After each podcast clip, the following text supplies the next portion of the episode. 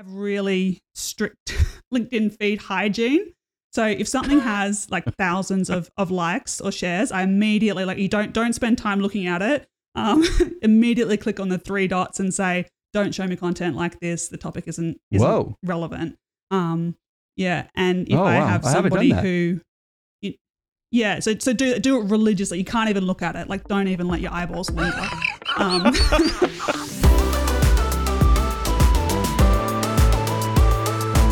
Welcome back to the Uptime Wind Energy Podcast. I'm your co-host Allen Hall with Dr. Rosemary Barnes from Australia, from the land down under.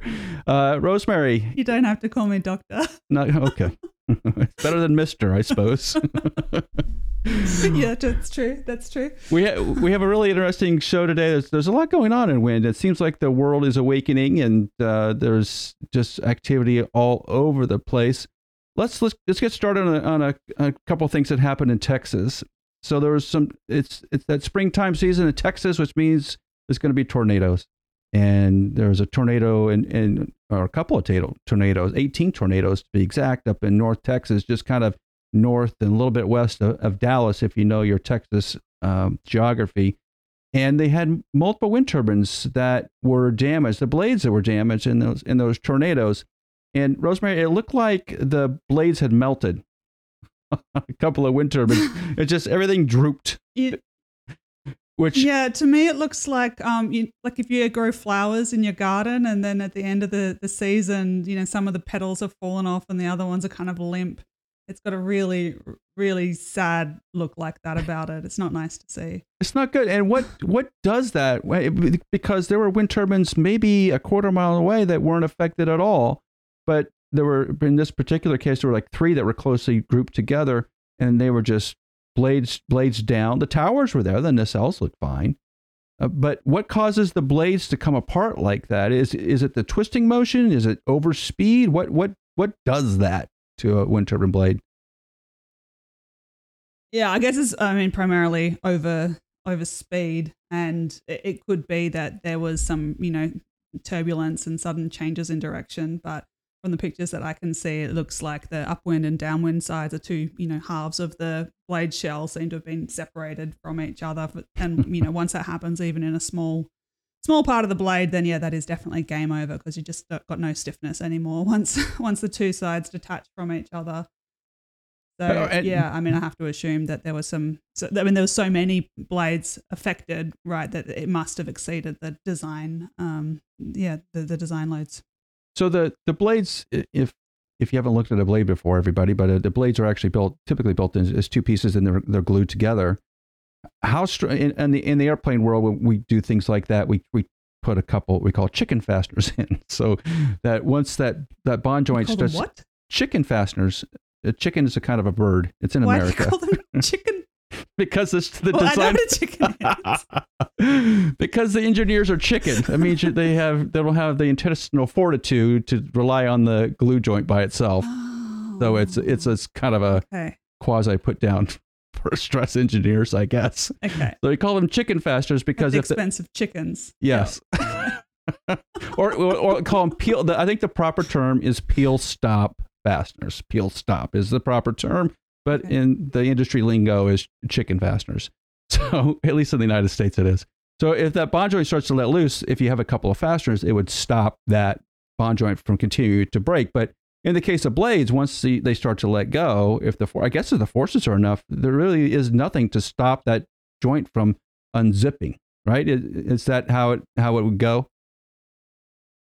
Yeah, if it's in a loaded area, which it will be if it if Sure. it happened because they were under a lot, a lot of load.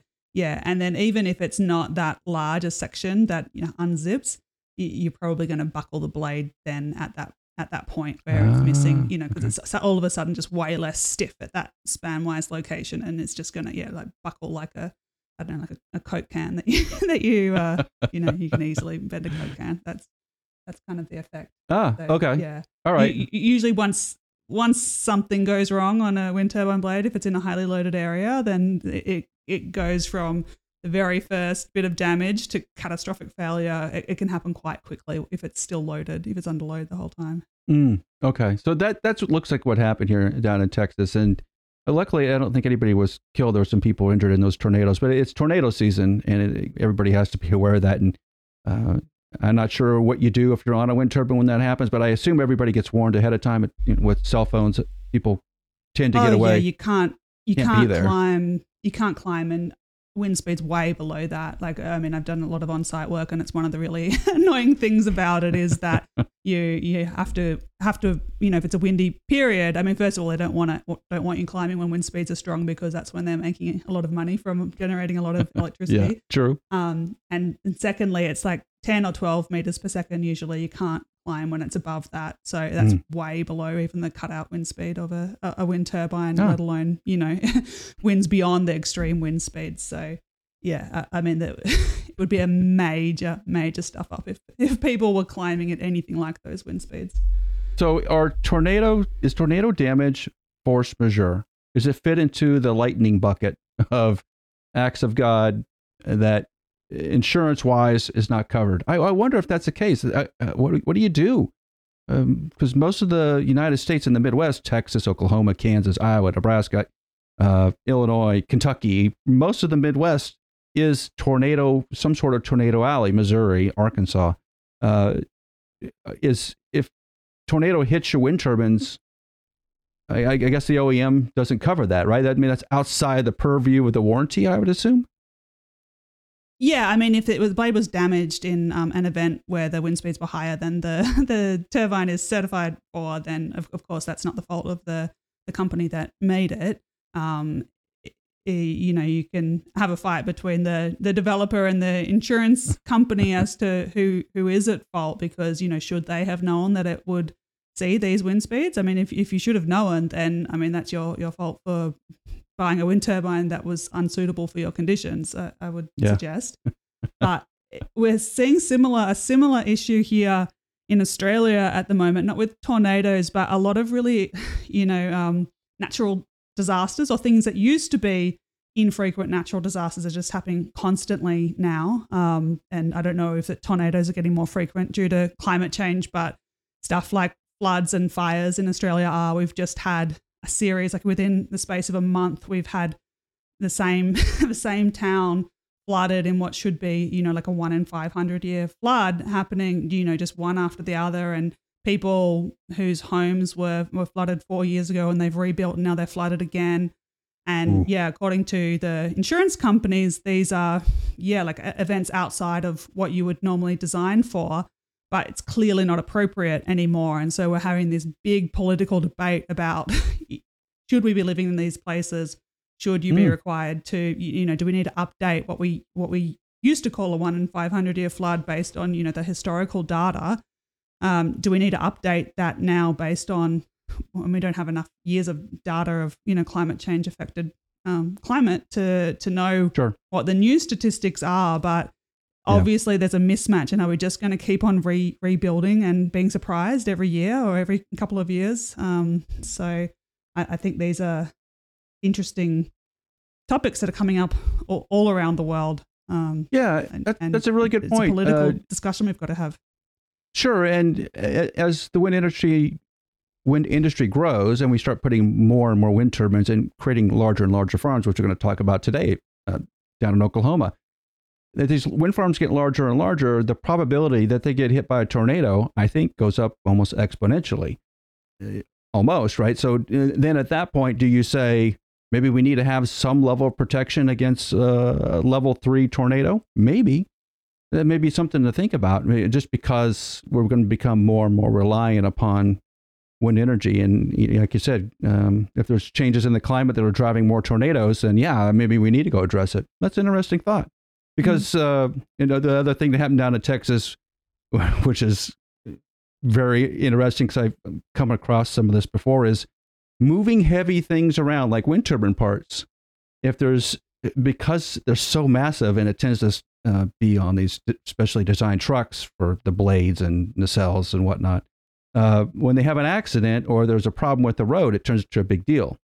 So as they're moving wind turbines through Texas, uh, they had a, a quote unquote component fall off a truck on an overpass and put big holes in the overpass. So it's actually shut down uh, this major overpass in Wichita Falls, Texas, which, if you've been to Wichita Falls, is kind of a busy place. So, uh, you know, Rosemary, we've seen more and more pictures of wind turbines uh, being damaged as they're in transport. We've also seen uh, uh, things fall off and these these accidents happen over time. One of the things I don't think we've really thought about too much is like the road conditions because you're moving bigger and bigger wind turbines around now. What's the chances that you're going to come across a small patch of road that's not designed for it or has a defect in it or that uh, are, are we at to that point? Uh, Are we at the point that we got to be really careful on the routes we take to move wind turbines around? Yeah, I think we reached that point um, many years ago, actually, um, especially for transporting blades. And I I mean, every part of the wind turbine is uh, affected by your ability to transport it there. Like um, one of the constraints on how tall towers can go is based on the size of the, the diameter that you can actually put on a road and, and transport somewhere. True. Um, you know, so if if you want to go taller, then the best way to make a uh, a taller tower that's stiff enough is to increase the diameter. Otherwise, if you've got a you know diameter constraint, you've got to increase the thickness of the the steel a lot, and you end up with a, Ah. a more expensive tower. Um, And heavier. So yeah, it's a it's a constraint. Yeah, exactly. It's a constraint to um to going higher, which would make you know a, a better wind turbine because wind speeds are, are higher up there, and you can get get more power Sure. if you you know can have a longer blade.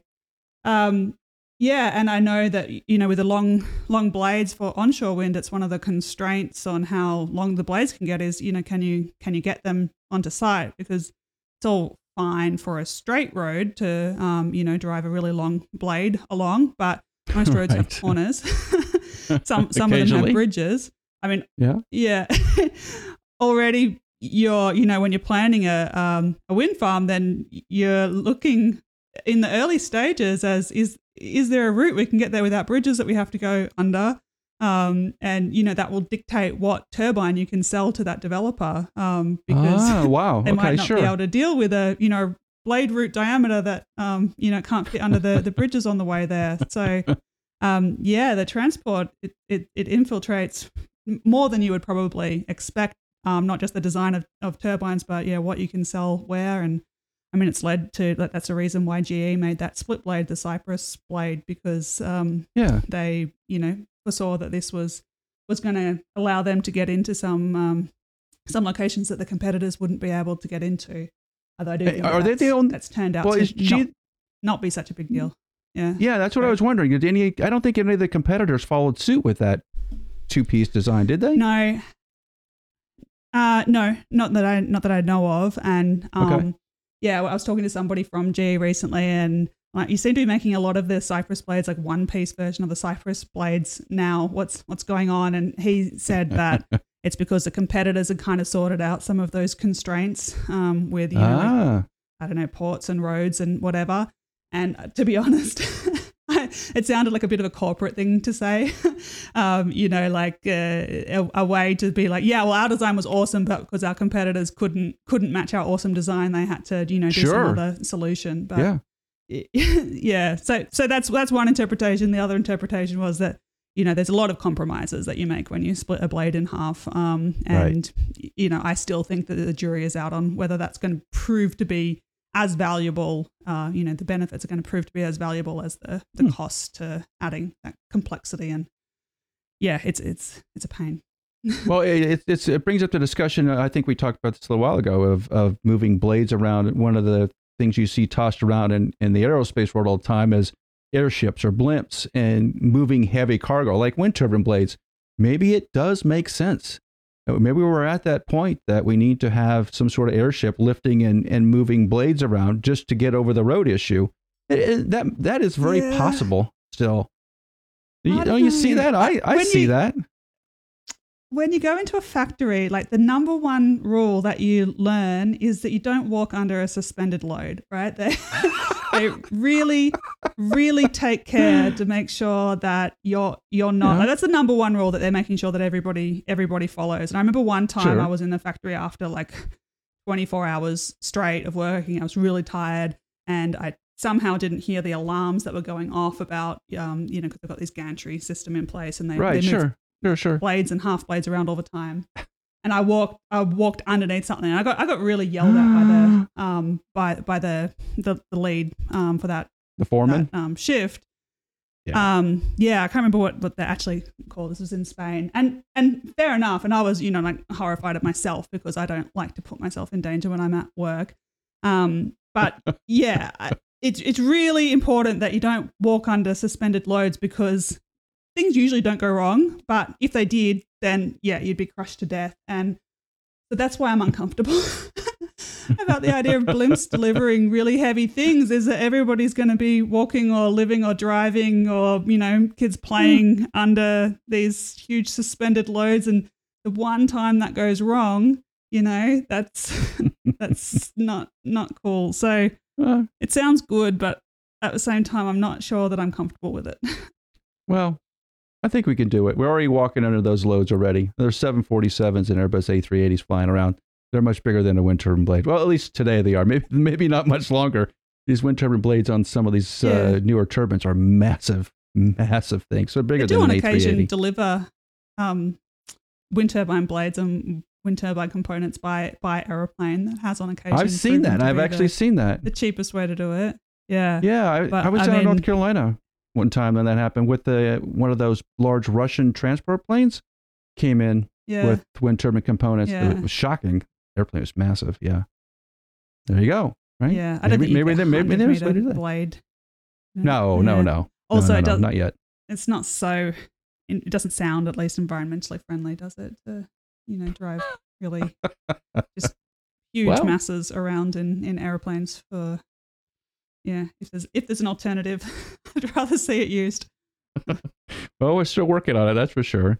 Uh, down in Oklahoma this week, the uh, American Electric Power is opening a the largest single uh, wind farm in North America. Uh, it's called the Hmm. Traverse Wind Energy Center. It has a 998 megawatt. Why don't they just round it up to a gigawatt? You know what I mean? I know like one, 998. one more turbine. I mean, come on. just just spin it up a little faster, right? Can we uprate some of the generators here just a, a little tiny bit?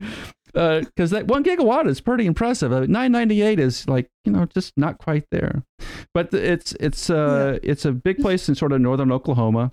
Uh, 356 GE turbines, 2.3s to 2.8 megawatt turbines. That is that's a lot of turbines to do in, in one project. Uh, it's and actually it's only one third of of two. Of, there's two other projects going on simultaneously, which are generating again 1.484 megawatts. Why couldn't they just round it up to 1.5 gigawatts? I think that would have been a nice again a nice number. But okay, so the the the, the thing about this project uh, is that I think it's the beginning of many projects like this that we're going to see instead of putting up 50 turbines, 75 turbines in America, I think you're going to see certain seeing projects and where they're going to be several hundred turbines at a time. So it's going to be interesting to see how that that project actually turns out, uh, because if it does work, you could see sort of the Elon Musk effect of we can power America by by putting solar cells, solar arrays in the one part of Utah, and we can power all of America. I think that same thing is going to thing is going to be tried on in wind energy because someone's going to try the Elon Musk thing. It, maybe Elon Musk actually tries the solar farm thing and tries to power all of America with a corner of Utah. Okay, th- maybe, maybe. But as we get more dependent on renewable energy, we're going to need that sort of buffer. Uh, we're going to need to have more than what we could possibly use, sort of thing. And so these wind farms are going to get, I think, bigger, don't you? Yeah, I think so. And I did work on, I did a lot of work in northern Sweden in the, um, yeah, the wind farm up there. I mean, there's a, a few in the area, but the biggest one is the, um, the Markbygden one. That's the last one I worked on up there, and they've got, yeah, over over a gigawatt for that area, and it's the largest onshore wind farm in Europe. And it's Mm. it's interesting how how it all works. So when you put in a wind farm of that size, the developer actually built um, like a, a village for all the construction workers on I think it was on a barge in the river. Yeah, I didn't stay there when I when I went on site. I couldn't get couldn't get a spot, which I was a bit disappointed about because it would have been really cool. Um, yeah. yeah, but you know, like they need so many construction workers for the construction period that yeah, they just actually built a village for a few years while all that happened, and then obviously you're left with a lot of um, maintenance uh, jobs, operations and maintenance jobs Oh, sure. afterwards. So it really changes the the area. And in Sweden, I mean, everyone was really happy about it because you know it's um it's an area where people had traditionally been leaving the area to get work in the you know in Stockholm or in you know a big city somewhere else, and so you know it kept a lot of really good jobs up there, um, professional Mm. jobs and um, what they call blue collar jobs in in Europe. Yeah, so um, that aspect of it is really interesting, and I think it it does make sense, and especially for wind where you know people don't want a wind turbine in their backyard. It's not like like people are happy to have solar panels Right. on their on their roof, but um, True. you know you, you do you do face problems putting in like a lot of small wind farms is going to be near a lot of communities who will raise a fuss so if you can get Sure. one big area where the community wants it um, then that can be a good way to get a lot of um, yeah a lot of power all at, all at once and we're seeing something similar in australia um, all the states have announced these renewable energy zones where they take Sure. a site that has good good wind and solar potential and is near um, transmission lines because that's the, the problem with That's putting key, right? putting all your Yeah. renewables at once is you've got to get that that huge amount of power and it's, it's a problem in Sweden Right. too because there's not a lot of people living up there so how do you get this cheap Swedish power down to where people live and in fact you see Right. Other industries um, energy intensive manufacturing uh, move move up there because they've got cheap green energy so that's a thing as well but yeah, the renewable energy zones are kind of good because you can also, yeah, you put them in the places where communities want them. They want the jobs. They want, you know, th- th- they they want the the industry in their their town or in their region, and so then you don't need to be fighting with communities against these projects all the time. You you put them where Yeah. they're where they're wanted and where things make That's a- sense. and um, That's yeah, It's a really interesting approach. Yeah, because I, I think one of the issues is the support crews tend to be very small. In most places in America, there's five, ten people maybe supporting a, a 50 turbine farm. When you start to get to the numbers we're talking about, 300, 400, now it seems like there's a little more mass and it, the jobs become a little more relevant. I think because the numbers are higher. And that's a really interesting take. And I, I do think we're going to see more of this in the future.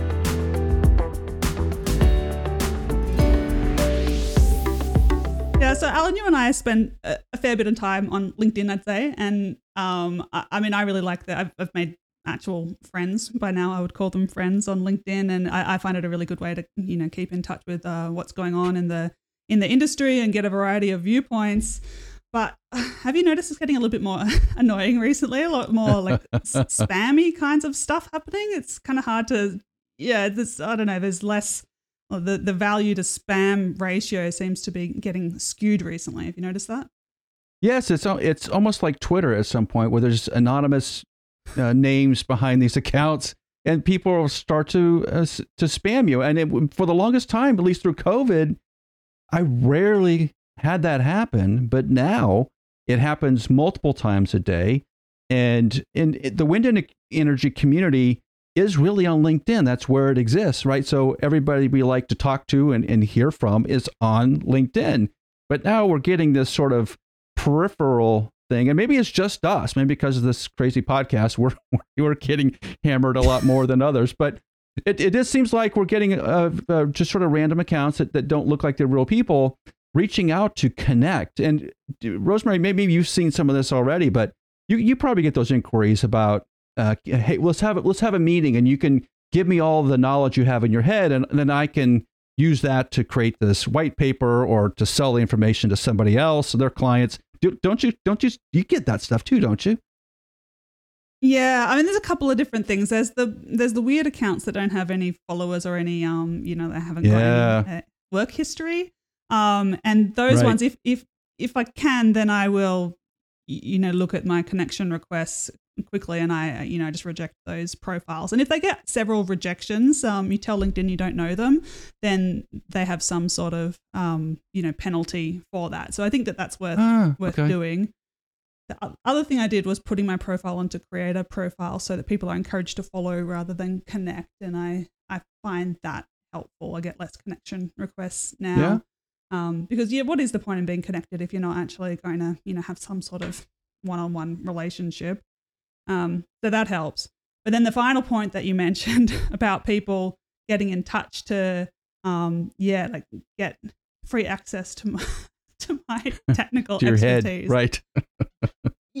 that really annoys me. I've had uh, every every week or two now. I'm getting people um, who are they'll they'll say that they have a client, you know, that they're getting paid to you know do this financial analysis of a of a company, and you know then they they do this like um semi kind of flattering kind of language like oh you know you're a thought leader and oh it would be really great to have a meeting of the minds and you know spar on this there's all these like um like jargon these like buzzwords that they throw in there to basically Yeah. they want me to do some technical some engineering analysis for them so that they can get paid at a financial analyst rate by their client for um, Yeah. yeah for my my 20 years of experience in the in engineering of renewable energy technologies and that is starting to to really annoy me. Um yeah uh, i don't know why these investment companies aren't going directly to engineers rather than getting you know they, they seem to only get financial analysis most of the time. And you see that in the kinds of investments that they choose Yes. to choose to make. It's the same kind of as you know like these occasional companies that have really figured out the um, media how to get media attention and they you know they just keep on announcing investments and projects and and the engineering never seems to go anywhere and i guess that's because Never they goes. spend 99% of their effort on the on the Yeah. fundraising and marketing um yeah so i don't know to those uh, companies that you know have money to spend on on clean techs like actual hard hard tech you know hardware I would suggest that you know you need your financial analysis, but before you need that, you need engineering analysis, and I, I would recommend getting getting one involved. Recommending paying for it. I, I can recommend that'd a be good a good one. idea. Yeah, I can Right. recommend a good one if you want. right. I can think of a couple. Yes, exactly. And the, the the the thing about LinkedIn, I think the, the beautiful thing about LinkedIn and wind energy, it, at least for the last couple of years, is that there has been a community there, and people had some really good ideas, and and people would post things that are happening around them locally. So. And and being in America, we only see kind of American things, right? And, and we see things that happen in Denmark and Germany and India and Australia. And that was the really fun part of LinkedIn is you felt like you're in this sort of professional community. And maybe LinkedIn is realizing that uh, it's more uh, beneficial to be more like a TikTok than it does to have a professional community. It, it does seem that it's changing some, which is unfortunate because I do like seeing professional people post professional things. And the other thing, you know, I think we're seeing more of is is more political stuff than we were having in the past. Mm-hmm. Before it was like verboten that you couldn't do it. If you did, you just kind of got you kind of swarmed and yeah. told to stop by But do the you just public. think But that's because of the because of the current situation with the the war? I mean, nothing. No, I don't think so. no, before, no, you know, you know, we went through four years of uh, of a certain president, and there really wasn't that much noise on LinkedIn. There was on Twitter and TikTok and all the other social media platforms, Facebook, but there wasn't much on LinkedIn. Yeah. And then it just seems like there's a lot no, more but I mean, things going on. that certain president was bad for, for you in America, but he didn't start any wars, you know, any actual wars, True. not not in the way that Russia has. Um, so Yeah. I don't know, but I do have a tip for that, and I, I I think LinkedIn has always had that huge cringe factor, and if you like, I've always felt like such a such a dork, um, so uncool for liking LinkedIn because everyone thinks that it's so cringy. but um, you've got to make the algorithm that you know determines your feed. You, you've got to Yeah. teach it or train it away from it. Like every social media platform has this tendency to like just funnel you into this extreme kind of like appeal to every single person, catchy, Sure. superficial thing. Yeah. Um, so I, I'm I have really strict LinkedIn feed hygiene. So if something has like thousands of, of likes or shares, I immediately like you don't don't spend time looking at it. Um, immediately click on the three dots and say, "Don't show me content like this. The topic isn't isn't Whoa. relevant." Um, yeah, and if Oh, I wow. have I somebody that. who, you- yeah, so so do do it religiously. You can't even look at it. Like, don't even let your eyeballs linger. Um, It's not watching your know how the facial expressions. I don't. Yeah. No, are- but I, no I don't know the algorithm, but I'm assuming I'm assuming that it's like you know every other algorithm where it wants to keep your attention on the platform as long as possible, and probably the amount of time that you spend on a post or if you click the you know like read more thing i'm assuming that that is um, just information for linkedin that you love this sort of thing um, so even if it's like oh i wonder what what this says like if it's got thousands of likes you just immediately like don't show me any more of this and then um, you know sometimes it shows you things that just some random contact of yours has liked um, and you notice the Yes, same person yeah. coming up you just just Yeah. mute them you know i don't want to see this person's updates um, and then you'll only see if they like post or something, um, Yeah. which I think is is a bit better. Um, yeah, so just doing those two things can really make the feed a lot better because I mean I don't want to lose the I don't want to just you know go off LinkedIn because that's gotten annoying because one thing I really like Yes. about it is you know like if I'm researching a new technology I will often go to LinkedIn first to search for it because you look at the comments you'll see people like people with expertise in that area arguing different points of view about it. Like, oh, yeah, but you failed to see this, like, you know, this engineering consideration or this economic consideration. And so you get a lot, a lot more. I guess you could call it balance. And if you just read, you know, a news article written by a, a journalist that doesn't understand the context and the broader Yeah. context and the, the nuance. I assume you're talking about Glenn Ryan when he comments on a bunch of engineering technology. I love his responses to all kinds of renewable things. Glenn is right on top of like, a, that's baloney, or no, that's great, but you haven't thought about that. His comments are actually additive to the conversation, where Yeah. some others are like, oh, that's a great idea. That's that's cool. Those kind of comments don't add anything. Glenn adds something to the discussion, and I think that's Yeah. what LinkedIn was all about was trying to add something to the discussion in a professional manner. He does it very professionally, of course. That I always think, oh, Glenn's talking about this. I need to read what Glenn is saying because he's a really smart person. So I need to, you know, to need to absorb this and see what his opinion is. And I think that's what LinkedIn's all about, and that's why I, I really like it. Is is that you, occasionally you get really smart people. So there's my two cents. Yeah, and, and there's a few, a few like that. I actually, you know, I um, I met, I met Glenn in person on the weekend. That was very exciting. He's, he's, one of my link, my LinkedIn friends, and um, yeah, now I've met him in person. I, I visited his um his house uh, where they've got a prototype of their Sonovate system on the roof. I'm going to make a video. Oh, about yeah. it coming up soon. So. Yeah, but it was it's really funny because we've you know um, hung out a lot virtually and to Virtually, meet him in sure. person was yeah it was interesting. It's nice, right? I mean, that's the Yeah. uh, that's the beauty of LinkedIn. Where a TikTok or a Facebook, you don't do that, and uh, and that's that's what I hope we get back to uh, on LinkedIn, and we can have those good, really, you know, get into a little bit engineering discussions because that's, that's what it's about.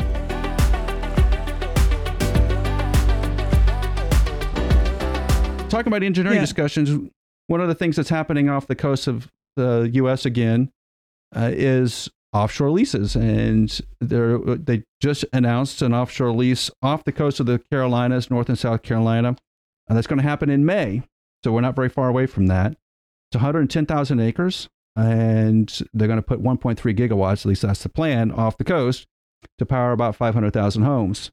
Now, we recently had the uh, offshore uh, bidding off the coast of New York, and that raised about four billion dollars for about five hundred thousand acres. So this is about a fifth of that. I, I'm, Rosemary, I'm guessing this is going to be close to a billion dollars. Another uh, bid for offshore wind. That's a that's a crazy number, right? For 1.3 gigawatts, Yeah. isn't that isn't that a lot of money for 1.3 gigawatts? Just to have access to the leases, that just seems yeah. misproportioned I don't somehow. quite understand the economics of this. And it's something because I was at a wind, oh, actually, it wasn't a wind energy conference. It was a, a clean tech conference or just an energy conference in Melbourne a couple of weeks ago. And it's something I was talking about with um, a friend of mine who he has been working in offshore oil and gas. And um, now the, the company is, you know, trying to move into offshore wind. And we Mm. were thinking about, you know, what's been going on in America with these just immense prices that are being, being paid at auction for the, the leases right. and how that fits into the Australian context. Because here, you know, we've got there's one project in particular, um, the Star of the South in um, Victoria.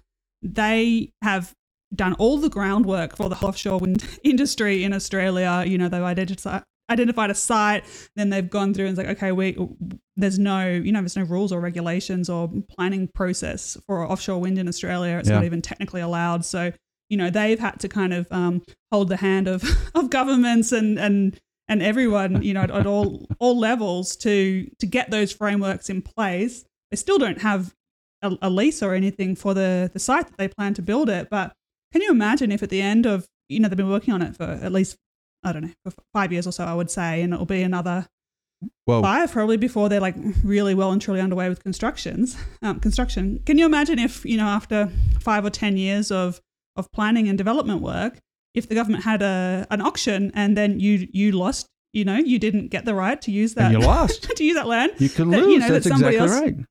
somebody else could just come in and um, you know basically get all of that work that they did for free and and you would be able to because they don't have to make back that money that Star of the South has, has spent so far on on all that development. And they've done you know like so much work with um yeah community engagement and you know every every part of it. So I, would feel like that was hugely unfair if that happened to to them. Um, so I hope that we don't immediately see this auction process in Australia. But um, as a government, it must be so tempting because that's a huge amount of money that they they can get. I don't. What do they do with that money when they, when they get it? Do you know? Spend it. Uh, yeah, I guess that's what you usually do with money. Yeah. but is it Uh, earmarked for yes. energy transition stuff or uh, anything, or Mm, just no, uh, general I revenue? Doubt it. Probably general revenue. Yeah, it's probably spent before they get it too.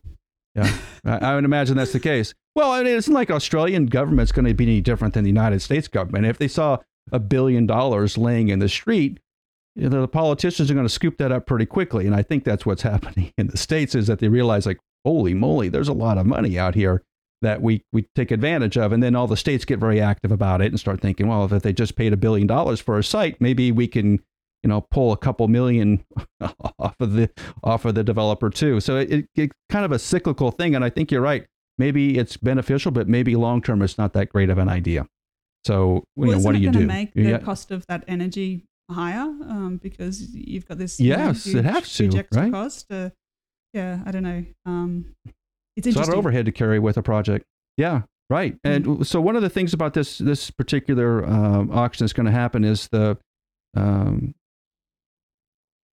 the U.S. government, just make it simply, the, the U.S. government is going to offer a 20% credit to bidders if they commit to invest in programs that will advance the U.S. offshore wind industry, workforce training, and supply chain development. So if you got a 20% discount, so let's just say you put the billion dollars down and you won the auction, you'd only be paying 800000 for that lease space. But you, I'd assume that the other $200 million would be poured into the local community maybe that's. Maybe that's the deal right there. Is that the that that that that cash that twenty percent discount does kind of get you does get funneled into the local community. Well, for, for workforce training, that would that I think that makes total sense for the wind industry to, to be involved in that and the supply chain development because we just don't have a supply chain in the United States at the moment, and most countries don't. Uh, so maybe, maybe this is a, a, a different take on it. Maybe it'll work. Uh, it's it's one of those things that kind of gets fleshed out. And like you're saying, we did talk to just as an aside, we did talk to uh, maybe a potential future guest that's working on some offshore wind in the United States, and one of the one of the issue was uh, getting workforce training together and how big of an issue that is. So it kind of ties in right there, and uh, hopefully um, that guest will come on shortly because we're really interested to hear that story. I like the idea of this um, th- this discount if you have you know benefits for the local community. I, I think a lot of countries require local content um, to you know Yeah. get a, a project at all.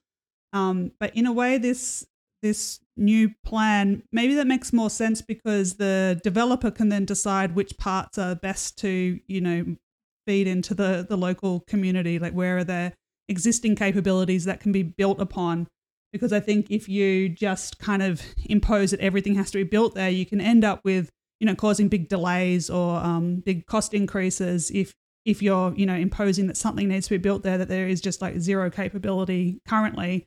You need to wait for that to, Right. to build up, and it can really put a put a handbrake on the whole whole, whole project. And I mean, people are pretty keen to get renewable energy projects developed fast now, especially you know with the volatility or not even volatility, just price rises of fossil fuels. Um, so I think that it is smart to allow some flexibility. Like you definitely need to have local benefits, and I think going forward, everyone's aware that we've probably offshored too too much. Um, Too and much. It was good at the start, and now, now it's bad.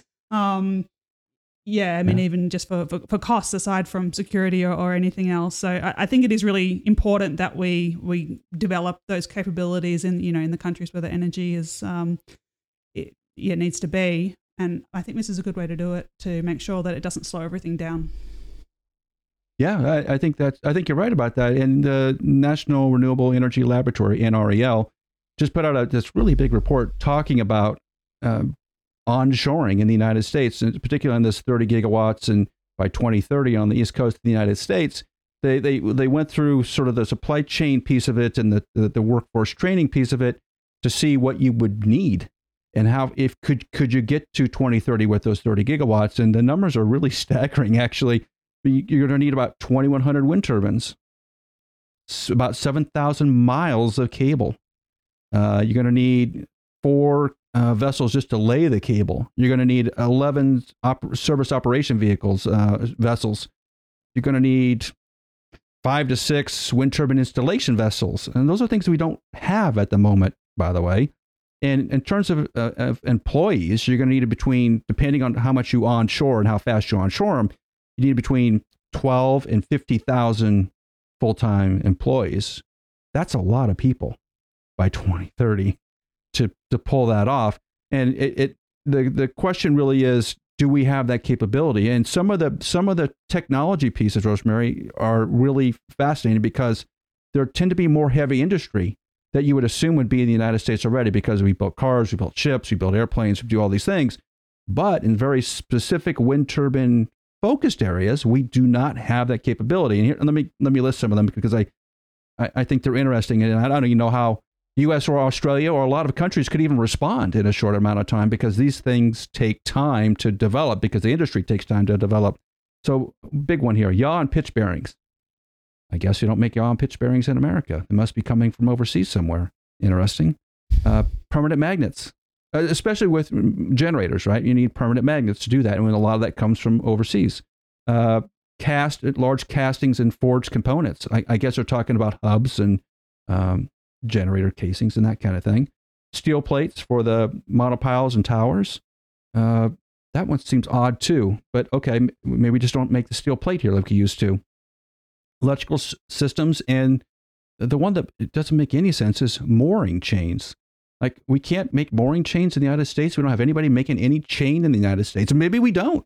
Maybe we don't have anybody making the chains. But when you start breaking down that list, you can't build a wind turbine without ha- have, having heavy heavy steel capability. Uh, you need that. Yeah. So you can't you just you can't just work around that. so do you see Yeah, that there's there's going to I be this kind of big problem coming? A lot of it seems to be related to steel steel manufacturing. Actually, Yes. I, I would guess that that's your problem. Yes. I mean, China does nearly all of the, the world's steel. Um, you know, processing Yeah. it from making it from iron ore and turning it into into steel and into plates and you know whatever else that you need. Um, of course, the US used to have those capabilities, and I'm sure that the reason why Sure. it moved was because of cost. Um, yeah, so I guess that that's just a, a strategic decision that can be made to you know to, to bring it bring it back onshore and pay a little bit extra cost. I, I- think it's going to happen uh, around around the world, partly because of you know security, but also I think partly because um, as advanced manufacturing becomes more, more of a thing, um, the cost of labor isn't quite so important as it probably used to be. Um, and I know the cost of labor in China is is going up in, anyway. It's not the really like super low Sure. cost labor that it that it was at the start of the you know process of globalization. So I think that we're going to see a lot more manufacturing um, done in the in the place where the either the the raw materials are mined or the final products are, are used. And I think there'll be a nice side um, side effect beneficial to climate change in that a lot less stuff, heavy stuff, is going to get shipped around. So in my opinion, that's going to be one of the, the biggest changes to, you know, to decarbonizing shipping is a really big, big problem. It's a hard to abate sector. And I think a lot of it's going to come from just shipping less stuff from, um, yeah, like re- Yeah. not reversing, but, you know, the next phase of globalization, it's going to I think we've seen a, a peak of making things just all around the world, wherever it happened to be the, the cheapest. And we're going to, yeah, I mean, it's going to change whether like the overall cheapest system cost is going to change. Um, and I think we'll see Right. less, What- less shipping. Do, do you think that in the United States, I'm guessing the steel factories that do remain are the ones that have been shuttered, at least in the recent past, are were probably coal fired? Uh, that you think that if we do start up those those bills, big steel factories and, and the processing, that we'll be doing it new, like with hydrogen or or some electricity based. I mean, I, we've I think you mentioned that there's a new way of making steel that that is much more environmentally friendly. So are, are we going to Yeah. go down that pathway with some of this? It's funny, uh, actually. You know, this, this new money. It's funny you mentioned that because if Dan was here, then he would have a go at me for um, plugging my YouTube channel again. but that's actually I have a video coming out soon on on steel on how to. Um, you can't say decarbonized steel because obviously decarbonized steel is just uh, iron. You need you need some Iron, right. carbon in. you need some carbon in there, otherwise it's not steel. Um, but yeah, so it is it is a topic that I've been um, researching recently. I think in the US you have a lot of uh, what you call mini mills. There's electric arc furnace, so you take scrap We do. and um, mostly scrap, and you use electricity to make it into um, new steel Yeah. products. And so I mean that's already um, environmentally friendly and um, and cost effective, but it only works you know to maintain the. You can only take steel products that are at the end of their life and turn them into new ones. You can't, you know, like expand the amount of steel Right. you use each year. And I, I think even if you just look at the energy transition, um, let alone all the, you know, bridges and whatever else you want to make with steel, um, you know, wind turbine towers made from steel, a lot of um, frames of solar panels are made from steel, hydro, Sure. everything uses steel. So you're going to need more. And then, yeah, the options for that, hydrogen is a really good technology for retrofitting existing, um, like you can replace uh, you can replace coal with um, with hydrogen basically. So you still use your your blast furnace, um, and instead of reacting carbon with the oxygen and iron ore, you react hydrogen. Um, or there's some other things you can use as well, or you can replace it with Hmm. biomass. Um, and those are really fast things you can do, and you see companies are are doing that now. There are projects happening.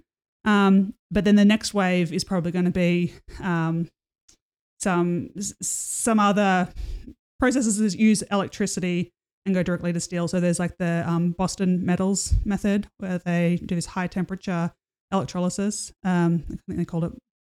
Oh, I can't remember what they call it. Molten, molten something electrolysis. Um, and then there's also a low temperature version of that as well, where you um, dissolve the the the iron ore and um, yeah reduce that that solution and and end up with with uh, yeah with iron at the end of it. So th- those Isn't couple it- of technologies uh, need new equipment and um, yeah, it's a new process. So so those are probably a New ideas. away, but yeah, new, You think new so? ideas. Well, maybe maybe not. Right? Maybe Well, they maybe they're not a decade away. It's a it's a commercialization thing. It's not the the science is is fine, and you know everyone's excuse me everyone's had um uh, demonstration projects, but it's yeah it's a you know taking Yeah. it from we did this once to now we can make you know t- thousands of tons of steel using this process. Well, that's what then that, you, you don't get into those accelerated development cycles until there's a real demand, right? And maybe this is Mm. the the new demand is is this offshore wind maybe driving a lot of different industries to to become Yeah. greener and try new technologies, which is good. I mean, it's sort of like an offshoot of something that we need, renewable energy, and then we develop these other technologies, and now we're making cleaner steel. Hey, Mm. that's great. Yeah. No, I agree. And if, if a lot of your, you know, supply chain pain points are related to steel and you, um, in, in the US, I say you, I mean the, the US, you, you represent the whole of Sure. the United States to me. Um, if you are going to expand your steel manufacturing industry, I, I do hope that it's not going to be by buying a lot of blast furnaces and, um, and coking coal. I hope that it's, it's going to be with some, some cleaner stuff. And if you're starting from scratch, then it, it makes more sense to go Yeah. through the, yeah, the direct reduction or electrolysis routes rather than going Well- for a blast furnace. I would suggest. We'll see, right? I, I think that's, but I, I, these discussions are really are really good right? to let people know there are other alternatives to sort of 1950s or 1890 technology Yeah, in think, terms of steel and, I think it's pretty old industries. Yeah, Mm. well, it is. We, we we made steel for a long time in the states, right? And we started Yeah. dirty, and it's gotten cleaner over time. And hey, let's let's it's a new generation. Let's make it better. I, I think that'll do it for this week on the Uptime Wind Energy Podcast. Uh, thanks for joining us today. Uh, if you have some time, go check out Rosemary's Engineering with Rosie YouTube channel with its hundred thousands of, of subscribers.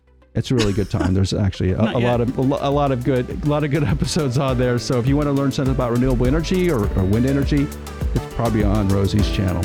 And you can check us out on Apple and Spotify and Stitcher and all the normal podcast platforms. So thanks for joining us this week. We'll see you next week on the Uptime Wind Energy Podcast.